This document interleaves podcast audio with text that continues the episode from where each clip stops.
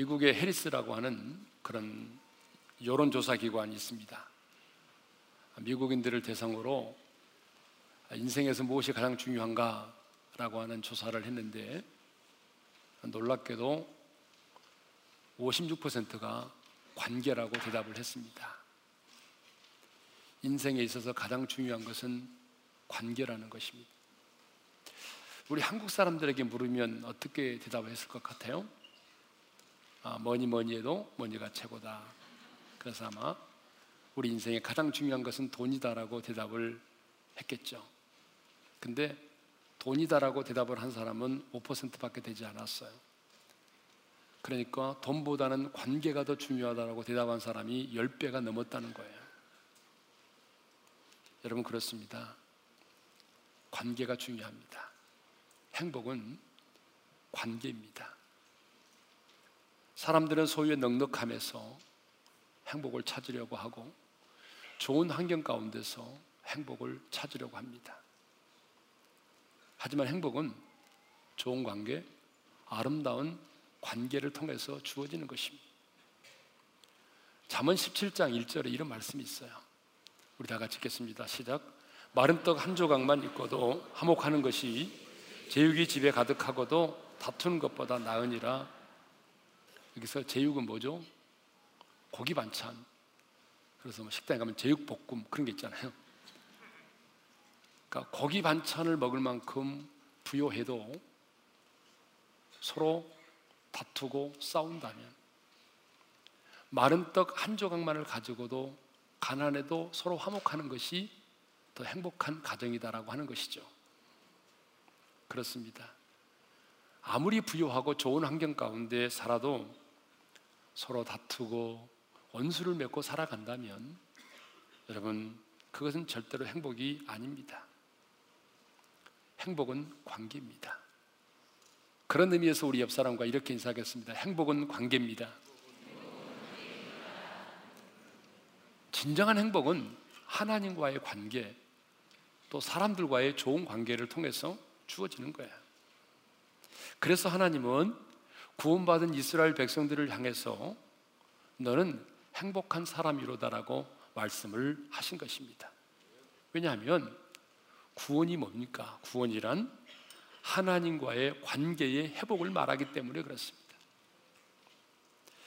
그러면 구원받기 전에 저와 여러분은 하나님과 어떤 관계에 있었죠? 뭐 다 알고 있지만 다시 한번 복습하자면 우리는 구원받기 전에 제 종이었습니다. 공중권세 잡은 자를 따라다녔던 마귀의 종이었습니다. 그렇기 때문에 하나님과 원수된 관계에 있었고 본질적으로 하나님의 심판을 피할 수 없는 본질상 진노의 자녀였습니다. 그런데 예수를 믿음으로 하나님의 자녀가 되는 권세를 갖게 됐죠. 예수를 믿음으로 구원을 받아서 하나님을 아빠, 아버지라고 부를 수 있게 된 것입니다. 하나님과의 관계가 구원을 통해서 회복이 된 것입니다. 그렇기 때문에 하나님은 오늘 또 구원받은 저와 여러분을 향해서 너 구원받았니? 그렇다면 너는 행복한 사람이로다 라고 말씀을 하시는 것입니다. 여러분, 왜 구원받는 사람이 행복합니까? 그것은 하나님과의 관계의 회복을 통해서 주어지는 축복들 때문에 그렇습니다. 그래서 우리는 지난 시간에 구원받은 우리가 왜 행복한지에 대해서 두 가지를 나눴습니다. 시간이 없기 때문에 복습은 할 수가 없어요. 오늘 역시 구원받은 사람이 저와 여러분이 행복할 수밖에 없는 또 하나의 이유를 여러분과 함께 나누고자 합니다. 오늘 본문 28절은 구원받은 저와 여러분이 행복할 수밖에 없는 또 하나의 이유를 우리에게 소개하고 있습니다. 왜 구원받은 저와 여러분이 행복합니까? 그것은 구원받은 저와 여러분에게 하나님께서 이슬을 내려주시기 때문이라는 거예요. 여러분 28절을 다시 한번 읽겠습니다. 시작. 이스라엘이 안전히 거하며 야곱의 샘은 곡식과 새 포도주의 땅에 홀로 있나니 곧 그의 하늘이 이슬을 내리는 곳에로다. 여기 이스라엘이 나오고 야곱의 샘이 나오는데요. 다 동일한 표현입니다. 이 야곱의 샘은 끊임없이 이어지는 야곱의 자손들을 상징하는 문학적 표현이거든요. 그러니까 여기 이스라엘과 야곱의 셈은 오늘날로 말하면 예수 믿고 구원받아 영적인 이스라엘 백성이 된 저와 여러분을 말하는 거죠.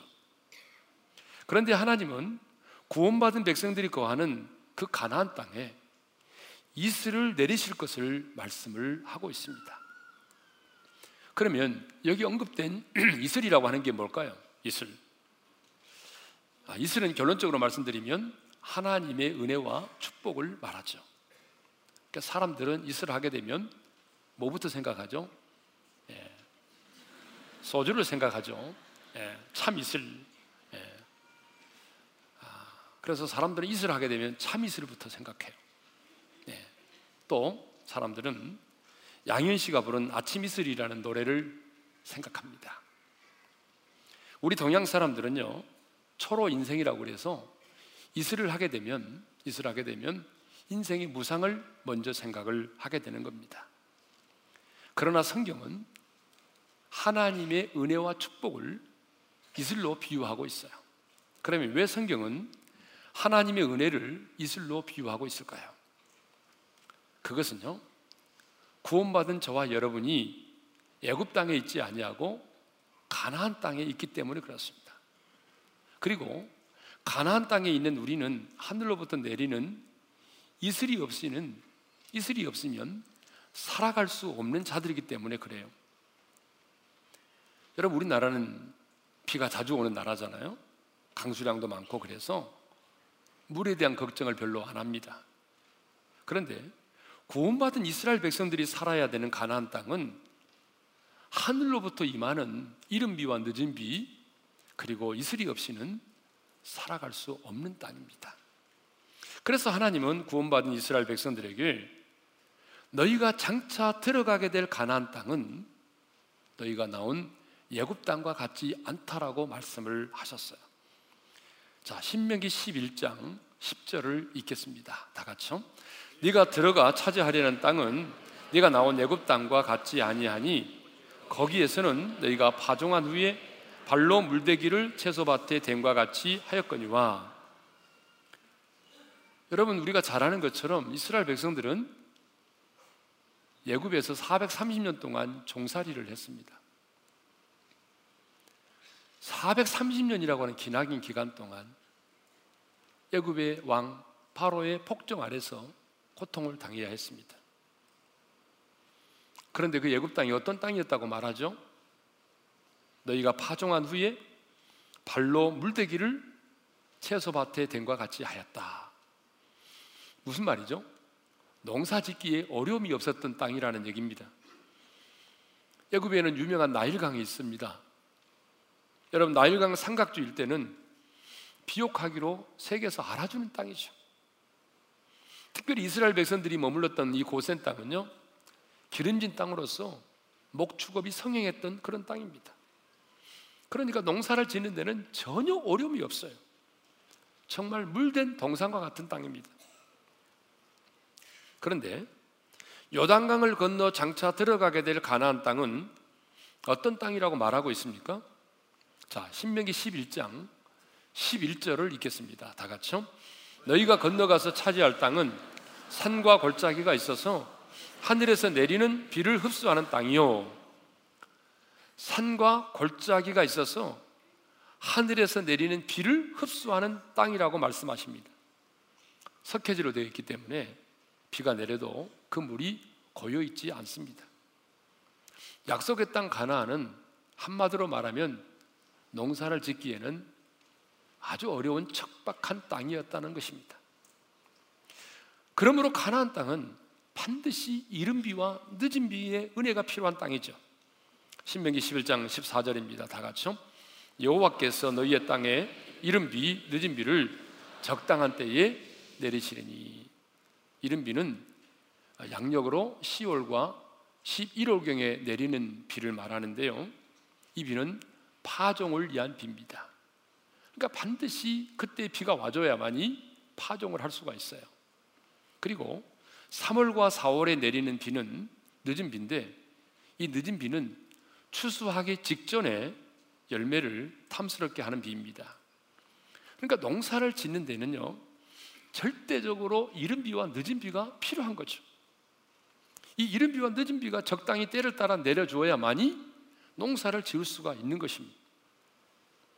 그러니까 가나안 땅은 한마디로 말하면 때를 따라 도우시는 하나님의 은혜가 필요한 것입니다. 그러나 여러분, 이른 비와 늦은 비만을 가지고는 농사를 또 지을 수가 없어요. 뭐가 필요하죠? 이슬이 필요합니다. 밤에 내리는 이슬이 없이는 어떤 생물도 자랄 수가 없고 열매를 맺을 수가 없습니다. 그러기에 성경은 하나님의 은혜를 뭘로 표현하고 있다고요? 이슬로 표현하고 있는 것입니다.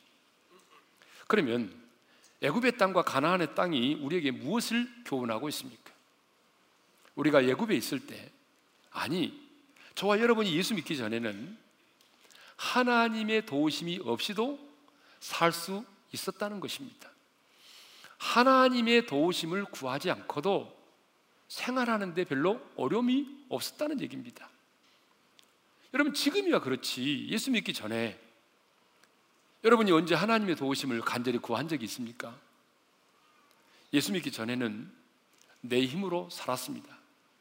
예수 믿기 전에는 내 방법으로 살았습니다. 예수 믿기 전에는 내 열심으로 살았습니다. 예수 믿기 전에는 내 경험으로 살았습니다. 뭐 죄를 지을 때마다 양심의 가책은 있었지만 그래도 사는 데는 별로 어려움이 없었습니다. 이것이 저와 여러분이 예수 믿기 전 애굽에 있었을 때의 삶의 모습이죠.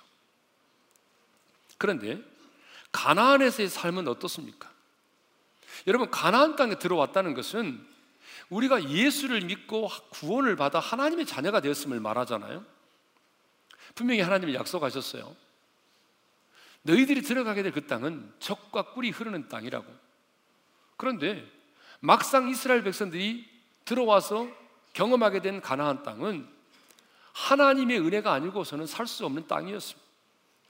하늘로부터 이른 비와 늦은 비가 내리지 않으면 살 수 없는 땅이었습니다. 무슨 말입니까? 주 없이는 살 수 없는 인생이라는 거죠. 때를 따라 도우시는 하나님의 은혜가 없이는 하루도 살 수 없는 인생이더라는 거죠. 예전에 애굽에 있을 때는요. 난리강에서 나오는 물만을 가지고 농사를 지을 수가 있었습니다. 그렇기 때문에 뭐 굳이 하늘을 우러러 볼 필요가 없었어요. 땅만 보고 살아, 땅만 보면 돼요. 땅만 보면. 예? 그런데 여러분 예수 믿고 구원받아 가나안 땅에 딱 들어오고 난 이후에는 땅만 보고는 살 수 없다는 거예요. 하늘을 우러러 볼 수밖에 없어요. 왜? 이른 비가 내려야 되고 늦은 비가 내려야 되고 밤마다 이슬이 내려야만이 살 수 있어요.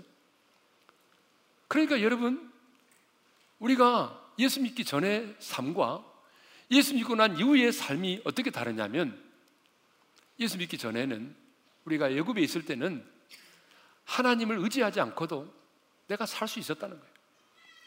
그런데 예수 믿고 난 이후에 가나안 땅에 딱 들어오고 난 이후에 가장 먼저 경험하는 게 뭐요?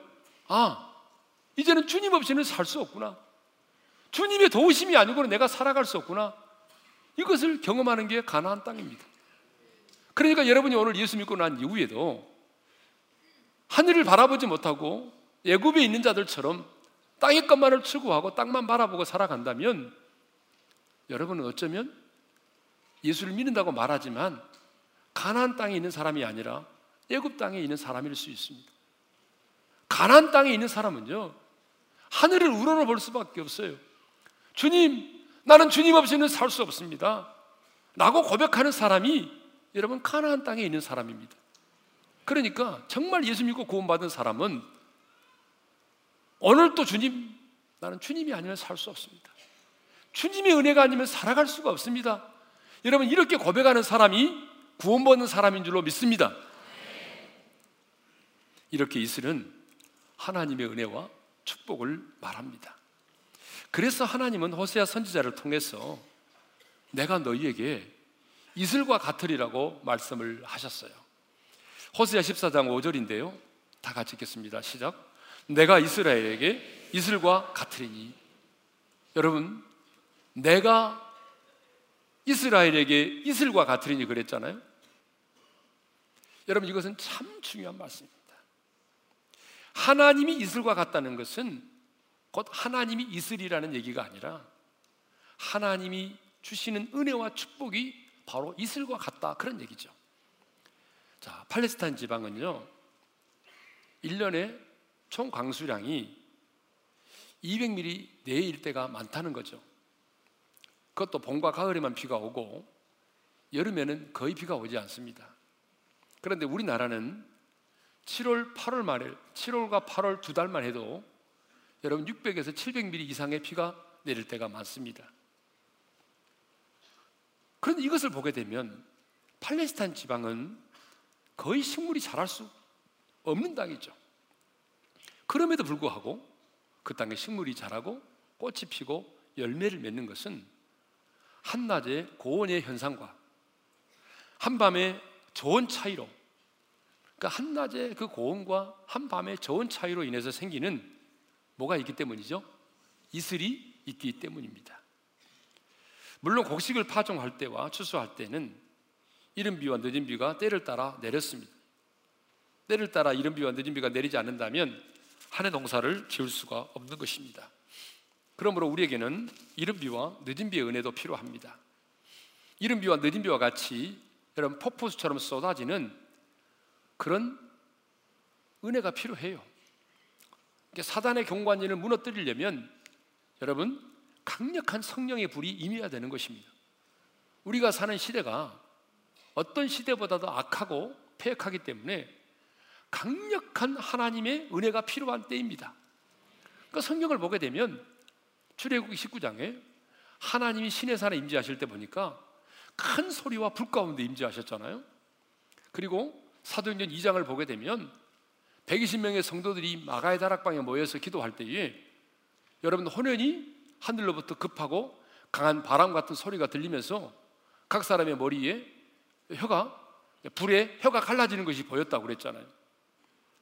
그것만이 아니라 사도행전 16장을 보게 되면 바울과 신라가 빌립보 감옥에서 한밤중에 찬송하며 기도할 때에 하나님이 임재하셨는데 어떤 은혜가 임했냐면 막 옥터가 흔들리고 옥문이 열리고 여러분 사사들이 풀어지는 그런 역사가 일어났습니다.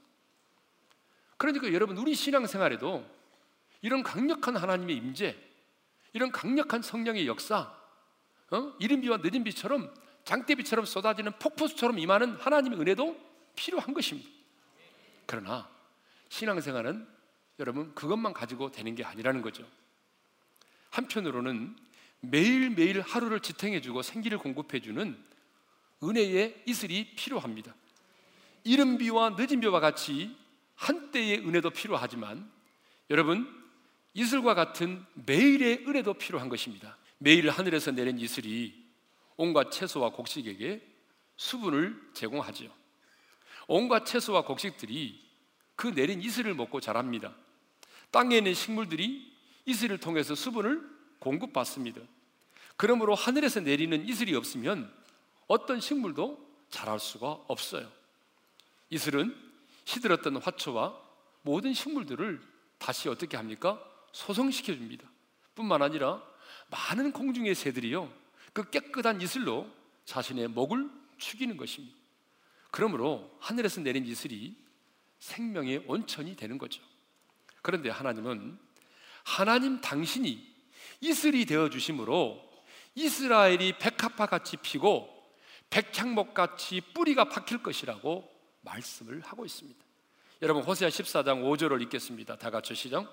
내가 이스라엘에게 이슬과 같으리니 그가 백합화 같이 피겠고 레바논 백향목 같이 뿌리가 박힐 것이라. 여러분 밤사이에 조용히 내린 이슬을 먹으면 백합화. 여러분 그 백합화를 본 적이 있습니까? 얼마나 아름다운지 몰라요. 백합화는 옛날부터 순결과 아름다움의 상징입니다. 선결과 미의 극치입니다. 그래서 우리 주님도 산상수훈에서 백합화를 언급하시면서 솔로몬의 모든 영광으로도 입은 것이 이 꽃 하나만 갖지 못하다고 말씀을 하신 것입니다. 그런데 이 이슬이 내릴 때 어떤 일이 일어난다고 그랬습니까? 백합화가 피겠고 이렇게 말씀하셨습니다. 하나님이 우리 인생의 이슬이 되어 주실 때 하나님이 우리의 인생 가운데 이슬의 은혜를 내려 주실 때에 백합화가 핀다는 것입니다. 무슨 말입니까? 백합화처럼 순결하고 아름답게 된다는 것입니다. 백합화가 향기가 얼마나 진동하는지 모릅니다. 그러니까 우리의 인생 가운데 이슬의 은혜가 임할 때 우리는 백합화처럼 그 꽃이 피게 되는 것이고 그 백합화처럼 순결해지는 것이고 그 백합화처럼 사람들에게 그리스도의 향기를 바라게 된다는 얘기입니다. 그리고 또 하나님이 이슬이 되어 주실 때에 어떤 일이 일어난다고 말씀하셨냐면 레바논의 백향목 같이 뿌리가 박히고 그 가지가 사방에 퍼지게 된다고 말씀하셨습니다. 밤마다 조용히 내리는 이 이슬은 땅 속에 뿌리를 깊이 뿌리를 박아 흔들리지 않는 견고한 나무가 되게 합니다. 그래서 가지가 자라서 무성하게 되죠. 여러분 레바논의 백향목은요, 저 사진에 있는 것처럼 큰 교목입니다. 튼튼한 나무입니다. 성경에 레바논의 백향목이 얼마나 많이 나와요. 높이 자라는 나무예요. 가지가 사방에 퍼져 있어요. 그러려면 저 정도 높이로 이렇게 자라고 가지가 퍼지려면 어떻게 되죠? 뿌리를 잘 박아야 되는 거예요. 그런데 이슬이 내릴 때 어떤 일이 벌어진다고 그랬어요? 네바논의 백향목이 깊이 뿌리를 박게 된다고 말씀하셨습니다.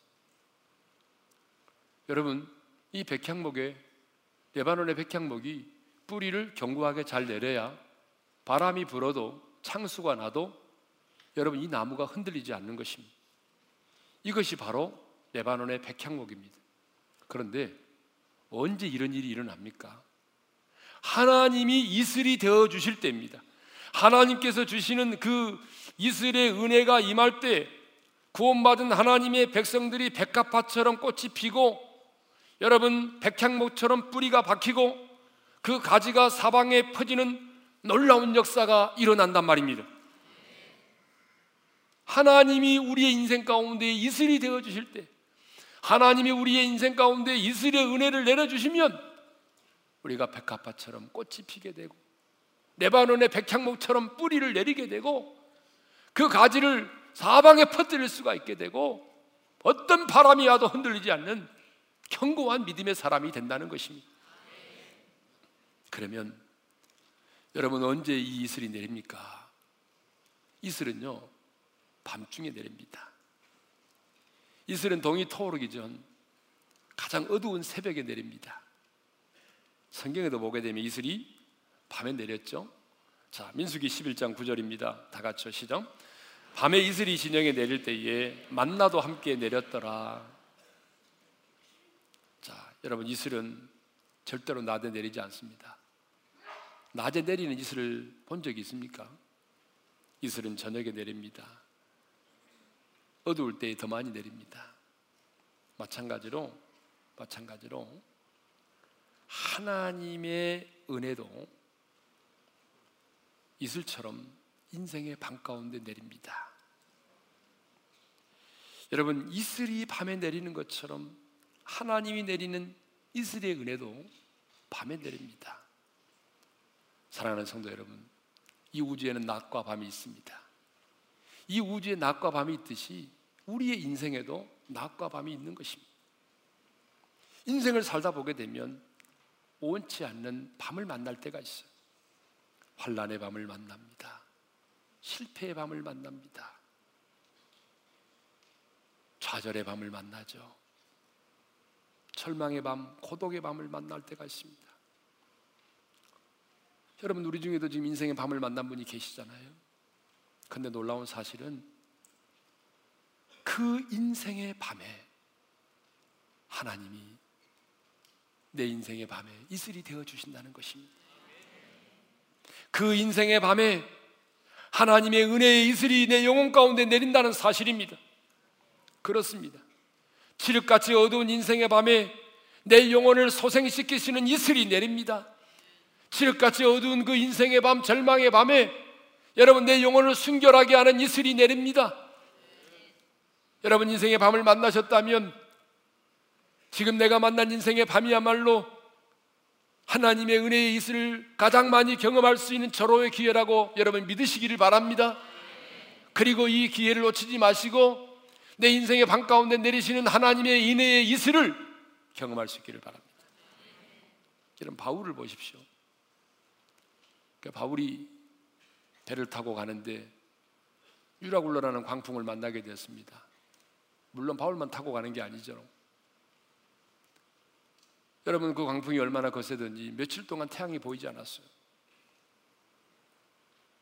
캄캄한 밤 들려오는 소리는 성남 파도의 소리, 빗소리밖에 들려오지 않았어요. 구원의 요망이 사라져서 배를 타고 있던 사람들은 배 안에 있는 물건들을 다 밖에 집어던졌어요. 죽음을 기다리고 있습니다. 죽음 앞에 겁을 내고 두려워 떨고 있는데 그 인생의 밤에 하나님의 사람 바울은 하나님의 음성을 듣습니다. 하나님께서 뭐라고 말씀하십니까? 안심하라. 두려워하지 마라. 네가 가이사 앞에 서야 하겠고 너로 인해서 배 탄 사람들이 안전하리라. 여러분 그 인생의 밤에 다른 사람들은 어쩔 줄 몰라 불안해하고 두려워 떨고 겁을 내고 있는데 다른 사람들은 살아온 폭풍의 소리, 파도의 소리만 듣고 있었지만 그 인생의 밤에 하나님의 사람은 하나님의 음성을 들었던 것입니다.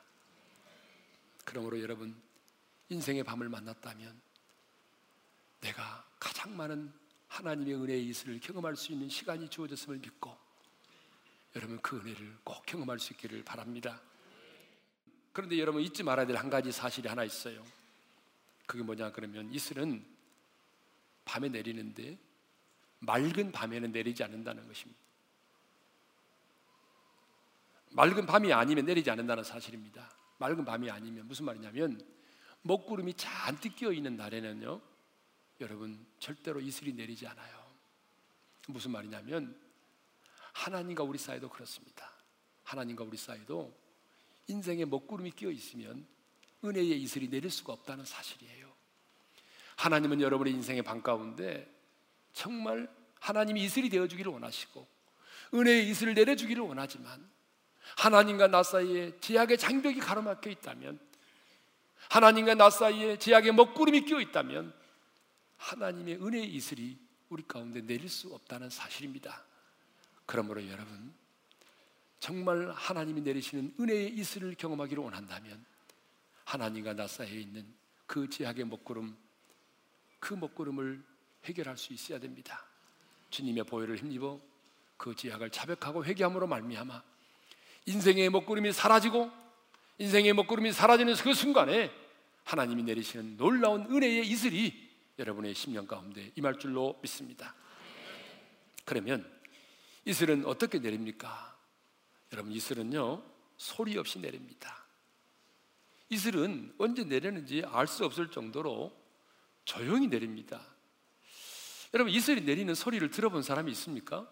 오늘 우리 중에 나는 청각이 좋으니까 나는 이슬이 내리는 소리도 들을 수 있다. 예? 나는 참 이슬을 너무 많이 마셨기 때문에 예? 나는 이슬이 내리는 소리를 들을 수 있다. 이런 분 계세요? 여러분 아무리 청각이 좋아도요 이슬이 내리는 소리를 들을 수 없어요. 이슬은 조용히 내립니다. 너무나 조용히 내리다 보니까 우리는 인생의 밤을 만났을 때에 하나님이 나를 버리시는 것처럼 느껴질 때가 있어요. 그렇게 오랜 시간 동안 몸부림치며 기도해 보았지만 하나님의 일하심이 보이지 않을 때가 있습니다. 하나님의 음성이 들려오지 않을 때가 있습니다. 그러나 여러분 기억하십시오. 하나님이 나를 버리셨다고 생각하는 그 순간에도 여러분의 삶 가운데 은혜의 이슬이 소리 없이 내리고 있다는 사실을 우리는 고난을 만났을 때 왜 내게만 이런 고난을 주느냐고 불평하지만 내가 불평하는 그 시간에도 주님은 고난의 뒤편에서 나를 위해서 일하고 계신다는 사실을 그러면 우리가 언제 내게 임한 그 은혜의 이슬을 보고 알 수 있습니까? 풀잎에 맺힌 이슬이 아침 햇살에 이렇게 반짝이는 모습을 볼 때에 아, 이슬이 참 많이 내렸구나. 라고 하는 것을 알 수 있는 것처럼 여러분, 우리 역시 내 인생의 소망의 태양이 탁 떠오르는 그 아침에, 그날 그 아침에 내 인생 가운데 내린 촉촉히 내려진 하나님의 은혜의 이슬을 그때야 비로소 내가 보고 되고 보고 알게 된다는 거죠. 그래서 그날 아침에 우리는 소리 없이 내려주신 하나님의 은혜의 이슬이 있었기 때문에 내가 믿음을 지킬 수 있었구나. 아, 그래. 내가 그 인생의 고난의 순간에 그래도 하나님이 소리 없이 내려주시는 은혜의 이슬이 있었기 때문에 내가 믿음의 줄을 붙잡을 수 있었고 그 고난을 감당할 수 있었구나. 라고 하는 사실을 뒤늦게 비로소 알게 되는 것입니다. 오늘 우리에게는 매일매일 하루를 지탱해주고 생기를 공급해주는 은혜의 이슬이 필요합니다. 소리 없이 고요한 가운데 내려 지친 내 영혼을 새롭게 하는 은혜의 이슬이 필요합니다. 사랑하는 성도 여러분, 왜 구원받은 저와 여러분이 행복합니까? 그것은 하나님께서 저와 여러분의 인생에 이슬이 되어 주시기 때문입니다.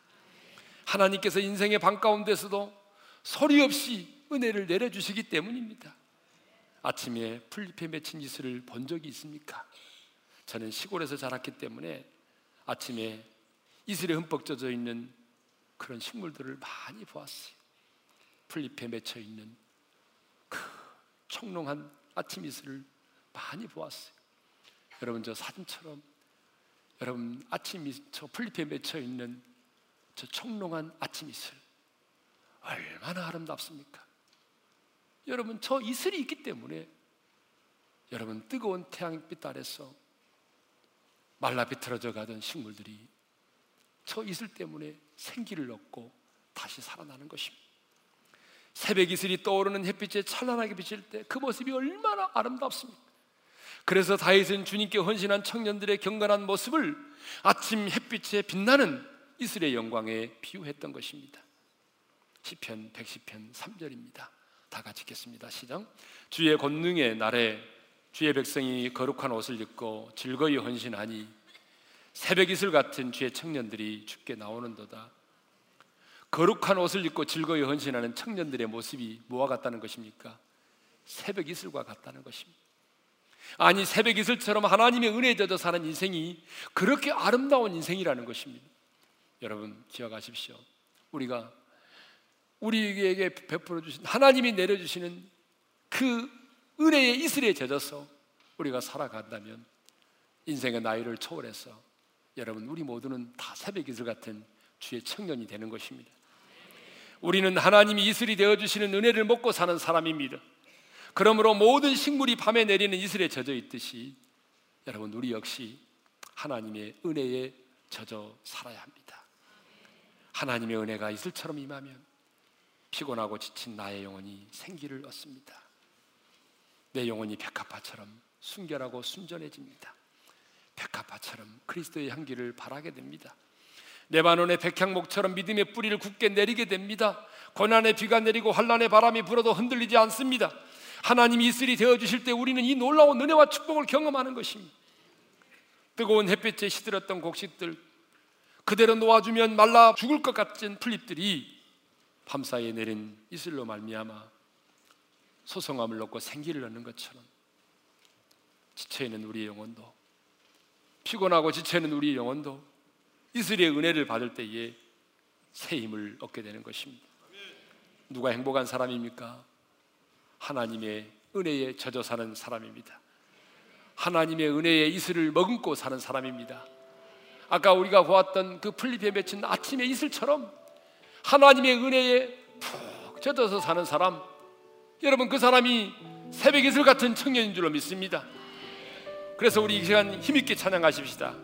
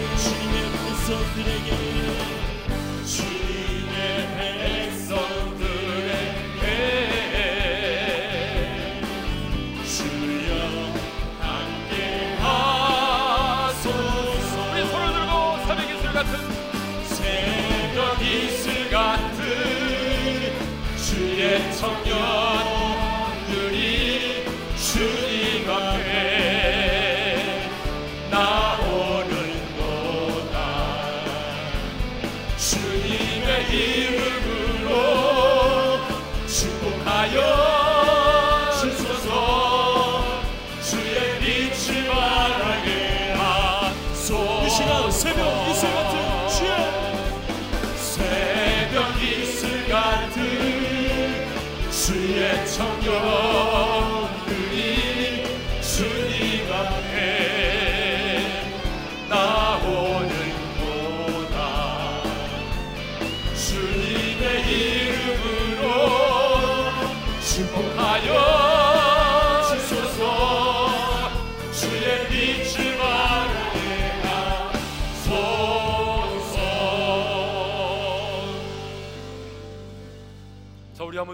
주신 말씀 마음에 새기면서 기도하겠습니다.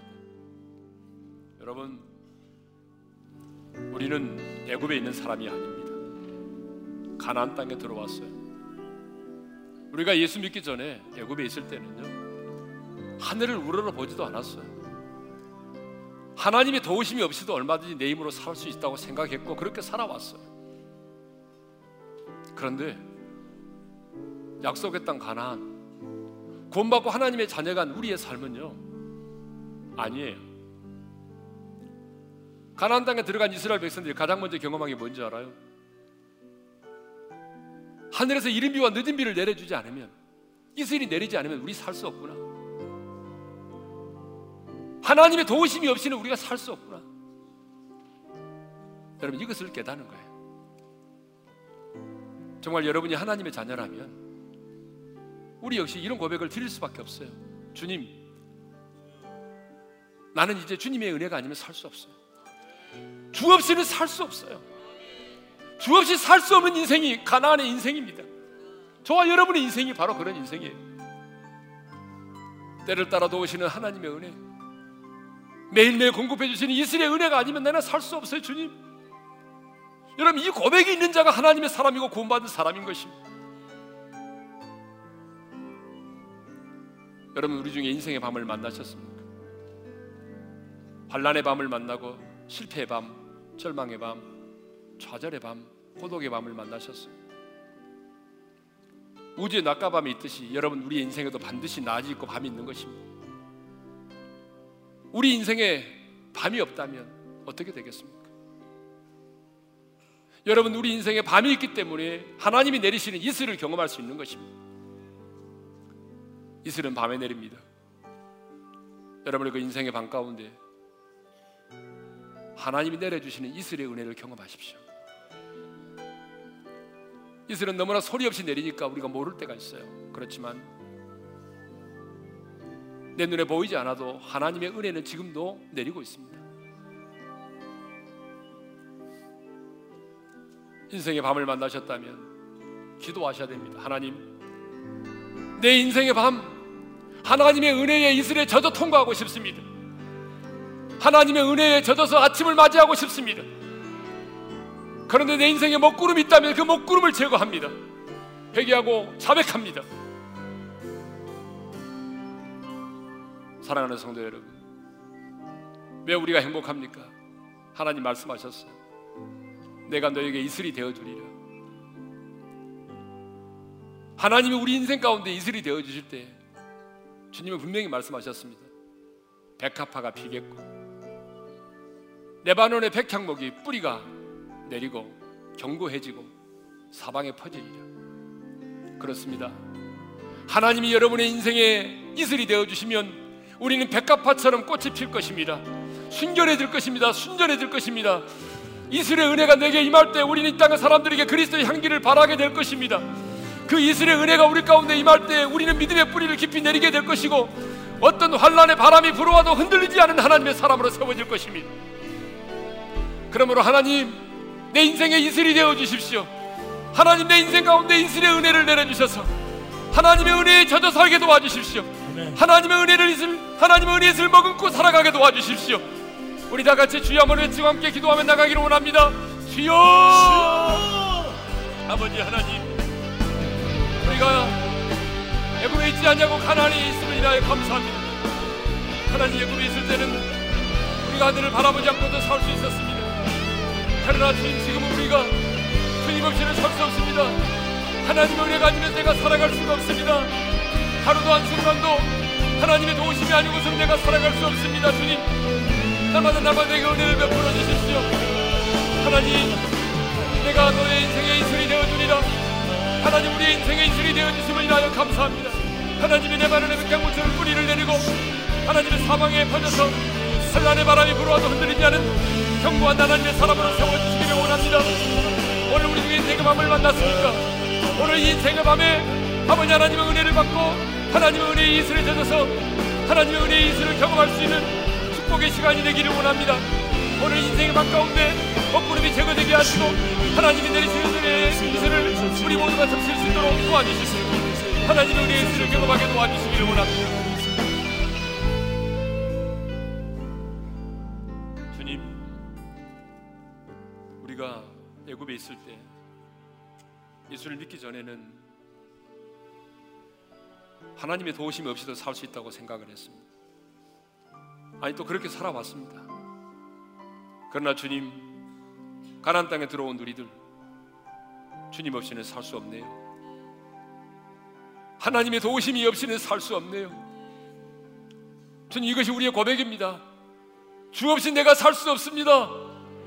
이것이 우리 모두의 고백입니다, 주님.